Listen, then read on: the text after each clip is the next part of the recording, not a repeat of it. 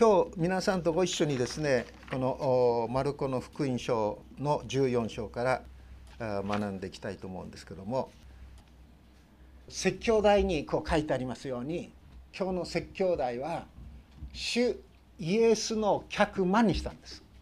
主イエスの客間最後の晩餐が行われたのはですねエルサレムの2階の座敷なんです主イエスの客間と題してこの聖書の中からあの学んでいきたいとこう思っております。イエス様がですねこの14章の中で弟子たちと一緒に杉越の食事をする私の客間はどこか。これ私というのはイエス様ですよ。イエス様の客間。イエス様が所有しイエス様がですねお持ちになっているそのイエス様の客間はどこかということをここでイエス様はお弟子たちを通してですねその家の主人に言っているですね。一見そのことを見るとですねちょっとイエス様厚かましいんじゃないかって そう思いますでしょ？ですがよく考えてみますといやこの私の客間のところにですね14の1のところに小さな数字でですね。客中が書いてあるでしょ？その客中1ルカの22章の11節。その下に比較って書いてあってルカの2の7のギリシャ語って書いてあります。さあ皆さんこのルカの2章の7節は何が書かれてあるんでしょう？このルカの2章の7節はイエス様があのベツレヘメでお生まれになった時にどこに生まれたかというと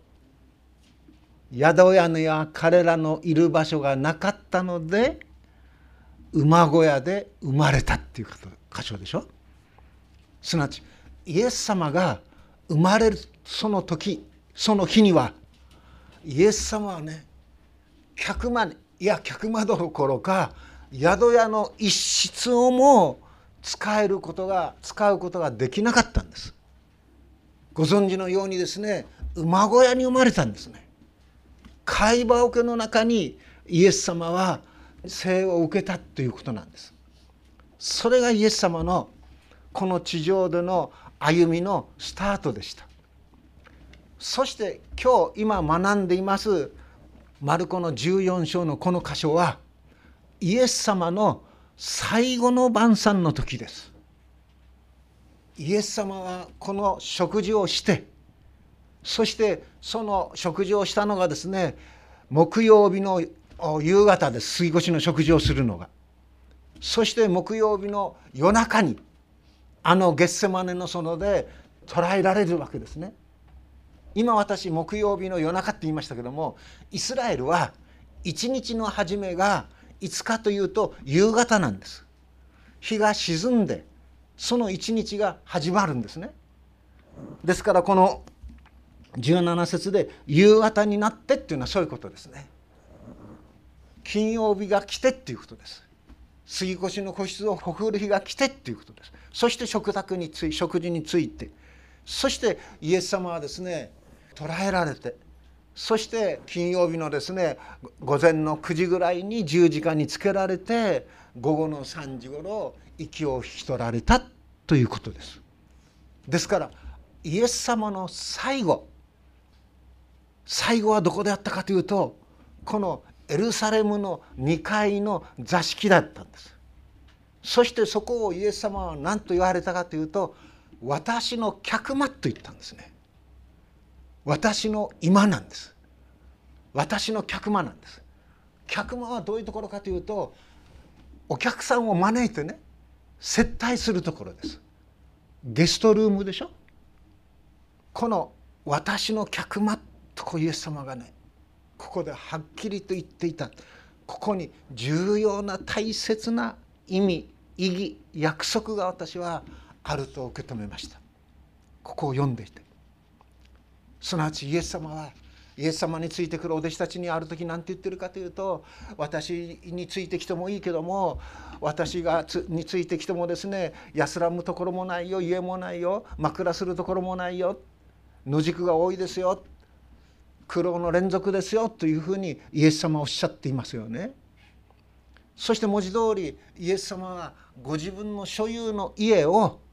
この地上では持ちませんでした。旅から旅へのこの連続でしたね。でも最後にねイエス様は「私の客間がここだ」はっきりとおっしゃっている。そしてそのイエス様にですね客間として使っていただくその場所を提供した人もここにはっきりと出ているんですね。それが今日ですね学びます学んでおりますこの14章の12節からのこう箇所ですよね。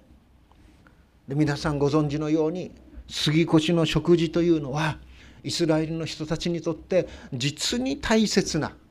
もう一年の中でもですね一番大切な日です。大切な日であると同時に大切なこの食事ですよね。その杉越の食事そして皆さんイエス様が公の働きをして、え、おられた期間が3年半だということがなぜわかるかというとそれは福音書の中でね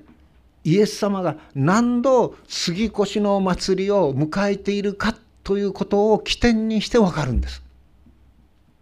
まず第1回目の杉越の祭りはですねヨハネの2章の13節から15節に出てきました。そこでイエス様はエルサレムに行ってですねその宮をですね本当にこの商売の場所にしている人たちをですね叱られました宮を清められたその次イエス様はですね第2回目の杉越の祭りをどこで過ごしたかといいますとどういう事件が起こったかというとヨハネの5章の1節から47節なんですがベテスダの池で38年間病気だった人を癒すでしょ？あれが2回目の杉越の祭りですよね。そして3回目の杉越の祭りはやはり命のパンに関する教えをイエス様はヨハネの6章の22節から71節でこう話していますね。そして今回が4回目の杉越の祭りなんです。ですからそういうふうにこう数えていきますと1年2年3年ちょっとあるっていうことが分かるんです3年半ぐらいだってことがですから杉越の祭りを起点としてイエス様はこの働きを進めていったっていうことです。そして最後の4回目には詳しくですね杉越の食事の準備をする。そのためのプロセスが細かにこう書かれています。12節。種なしパンの祝いの第一日すなわち杉越の食事をほふる日に弟子たちはイエスに言った。杉越の食事をなさるのに私たちはどこへ行って用意をしましょうか。そこでイエスは弟子の2人を送ってこう言われた。都に入りなさい。そうすれば水がめを運んでいる男に会うからその人について行きなさいって言うんです。水がめを運ぶ仕事は普通女性の仕事でした。ですから男性が水がを運んでいるということは実に稀だったんですね。ですから都に入って男性が水がめを運んでいる。それにすぐ出会うだろう。それで2人の弟子。これはですねペテロとヨハネということが分かるんですけどもあのルカの方にはそれははっきり書いてあるんですがその人についていった。ついていきなさい。そしてその人が入っていく家の主人に弟子たちと一緒に杉越の食事をする私の客もはどこかと先生が言っておられると言いなさいって言うんですね。するとその主人が自分で席が整って用意のできた2階の広間を見せてくれます。そこで私たちのために用意をしなさいって言うんですね。席が整って用意のできた2階の広間を見せてくれますって言うんですね。もう席がきちんと整っています。ですからあと必要なのは杉越の食事の内容ですっていうんですね。杉越の食事にに載せるこの食べ物のことですっていうことです。あるいは飲み物のことですっていうことがここから分かりますね。そして弟子たちが出かけていって都に入るとまさしくイエスの言われた通りであった。それで彼らはそこで杉越の食事の用意をしたんでしょう。一つの食事をですねこのように準備席がどういうふうに整えられていったかその場所がどこであったかそして弟子たちはどんな準備をしたのかということが事細かに描かれているんです。私はこの箇所をこう読みながら何を思い思い出したかと言いますとですねヨハネの福音書の14章ヨハネの福音書ちょっと開いていただきましょう。ヨハネの福音書の14章1617このヨハネの福音書の14章はこのマルコの福音書のですね14章の26節でエルサレムの2階座敷で最後の食事をしますね。そしてそれから彼らはですね賛美の歌を歌うんです。賛美歌を歌うんですね。そしてオリーブ山に出かけていきますその賛美の歌を歌ってオリーブ山に出かけていくまでの間どのくらい時間があったのか1時間なのかあるいは2時間なのか分かりませんけどもその間にイエス様がお弟子たちに教えられた事柄がこのヨハネの14章の1節以降に記されているようですね。その14章のところを見ていきますとですねあなた方は心を騒がしてはなりません。神を信じまた私を信じなさいって言うんでしょ。ですからお弟子たちは自分たちのうちの中の一人がですねイエスを裏切る。それで彼らはですね驚きショックを受けるわけですよね。心を騒がしてしまっているわけです。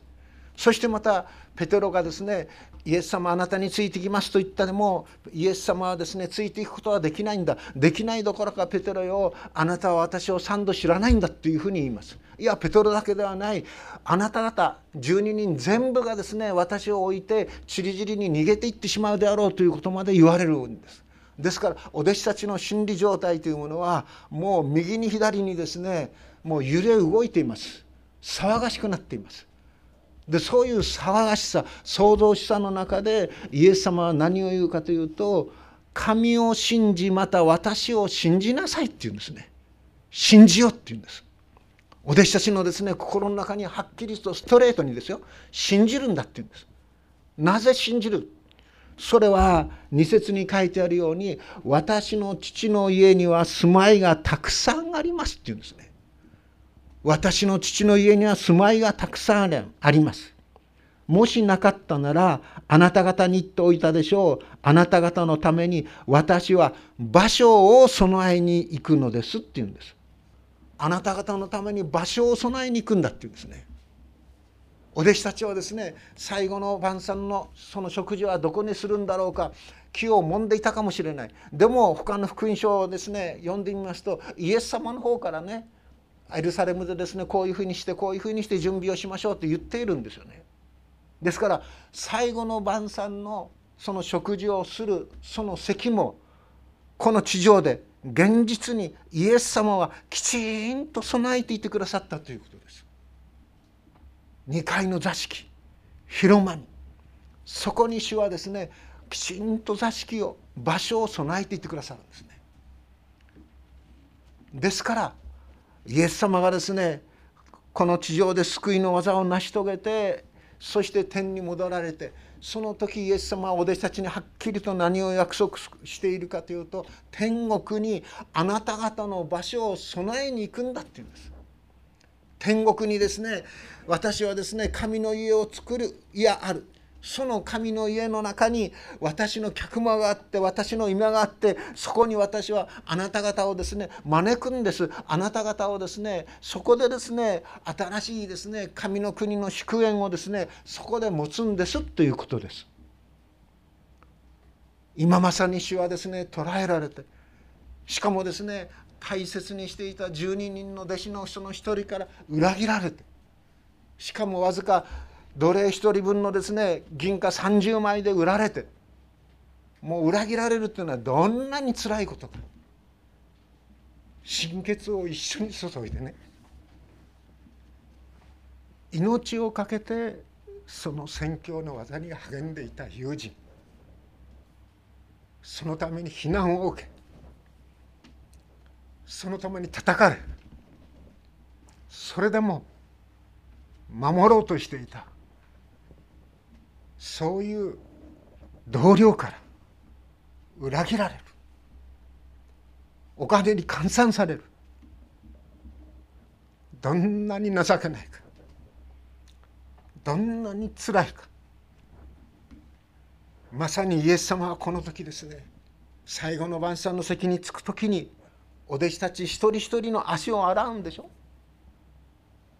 自分でですねたらいに水を汲んできてそしてお弟子たちの足をですねその水で洗ってそして腰にまとった手ぬぐいでですね拭くんでしょ。そこまでそこまで徹底して仕えてきたのにそして何度となく何度となくこのイスカリオテのユダにもですね悔い改めるそのチャンス機会というものを与えていたのにイスカリオテのユダは売り渡すんです。そしてイエス様が絶対に言いたくなかったという言葉。それは人がこんな人は生まれてこなかった方がよかった。この言葉はイエス様はね絶対言いたくなかったと私は受け止めます。生まれてこなければよかった。そんな人がいたのか。でもイエス・キリストがですね人の子を裏切るような人間は呪まれます。そういう人は生まれなかった方が良かったのです。こんなことを言わせる。どんなにつらい思いをイエス様は持っていたかと思うんですよね。でもイエス様は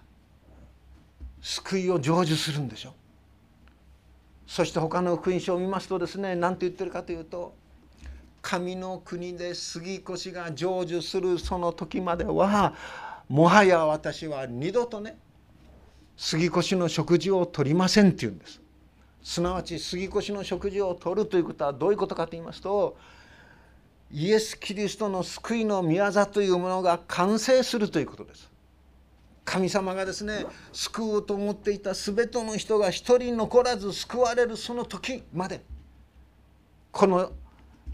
宣教の技というものは進まれていく。進まなければならないしその主はですね支えておられるんでしょう。その時まで私はもはや杉越の食事は共にしないっていうんですね。でお弟子たちはですね2階のイエス様の私の客間と言われた時にどの程度彼らはですね理解していたのかはそれは分からないかもしれないでもここで確かなことは杉越の最後の食事のメインもメインの食べ物メインの飲み物も全部イエス様が用意してくださっているということが象徴的にここに現れているということですね。22節の後半「取りなさいこれは私の体です」って言うんですよ。パンでしょ？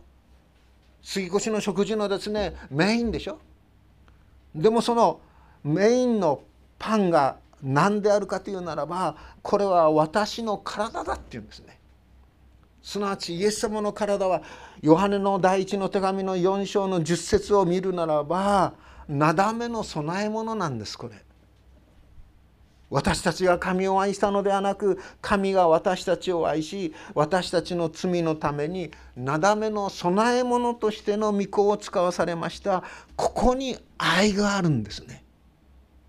これは私の体ですと言われたここに神の愛が具体的にパンを通して弟子たちの目の前に示されているということです。しかもそのパンは弟子たちの前で裂かれるんですね。パンが裂かれる。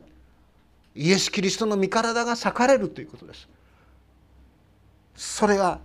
まさしく私たちの罪を許すための全く許すその神の印でしょ。それと同時に私たちはですねこのパンを食べるということ。すなわち私たちの体も心もパンを食べなければ生きていけませんね。しかし霊的なパンは何であるかというならばそれはイエス・キリストです。霊的なパン本当のパンはですねイエス・キリスト。本当に私たちの心を生かすものはイエス・キリストなんです。まがいもんじゃないんです。そして杯を新しい契約の地だとイエス様は言いました。ブドウ酒ですよね。でもその杯杯の中に入れるですねその飲み物誠の飲み物それはイエス・キリストの流された血潮です。イエス様はですね新しい契約の地だと言いました。そしてまたヨハネはこのイエス・キリストのお言葉をしっかりと耳元で聞いていたでしょう。そのあのヨハネは手紙のヨハネの手紙の第一の一章九節の中でもし私たちが自分の罪を言い表すなら神は真実で正しい方ですからその罪を許し全ての悪から私たちを清めてくださいますって言うんです。全ての悪から私たちを清める罪を許し悪から私たちを清める力それはイエス・キリストの流された命だということですね。飲み物だということですですからイエス様の客間には全く食べ物本当の食べ物と人の渇きを本当に癒すその飲み物が常に用意されているということです。ですからそこに何が起こるかというならば喜びが湧き起こりますよね。賛美が湧き起こるでしょう。その喜びと賛美お弟子たちはひとときですけども14章の26節賛美の歌をみんなで歌うんですね。福音書の中でイエス様と弟子たちが一緒に賛美歌を歌ったということが記してあるのはこの箇所だけです。このことだけですね。ですから私たちは地上ですらイエス様がお弟子たちのためにね命が狙われる危機的な状況の中でもきちんと素晴らしい客間を用意してくださっていた。そのイエス様がどうして天国で神の国で私たちのために素晴らしい家を部屋を住まいを用意していないということが言えようか。まさにこの最後の晩餐の私の客間はねお弟子たちをこれから私は苦しみを受けます。うめきます。でも苦しみやうめきを通して本当の勝利が与えられます。そして本当に御国にあなたの栄光の住まいがあるのです。それをイエス様はここで語っているのではないかと受け止めたんです。旧約の詩人はね私の願いは神の国に行くことだ。神の家に住むことだ。でも神の家の中の家の門番でもいいんだって言ってるんですね。門番でもいいから神に直接使えるものになりたい。でもイエス様はねそういう謙虚な謙遜な身をかがめる者たちにさあ安心して私の客間に入ってらっしゃい。私の用意した水でですね足を汚れをきれいに洗い去りなさい。そしてあなたのために用意したこの席におつきなさい。そしてですねそこで本当に神と主をたたえる大いなる賛美が大いなる喜びの宴が始まるのですよということだと私はこの箇所を受け取りました。どうぞお一人お一人この主の客間に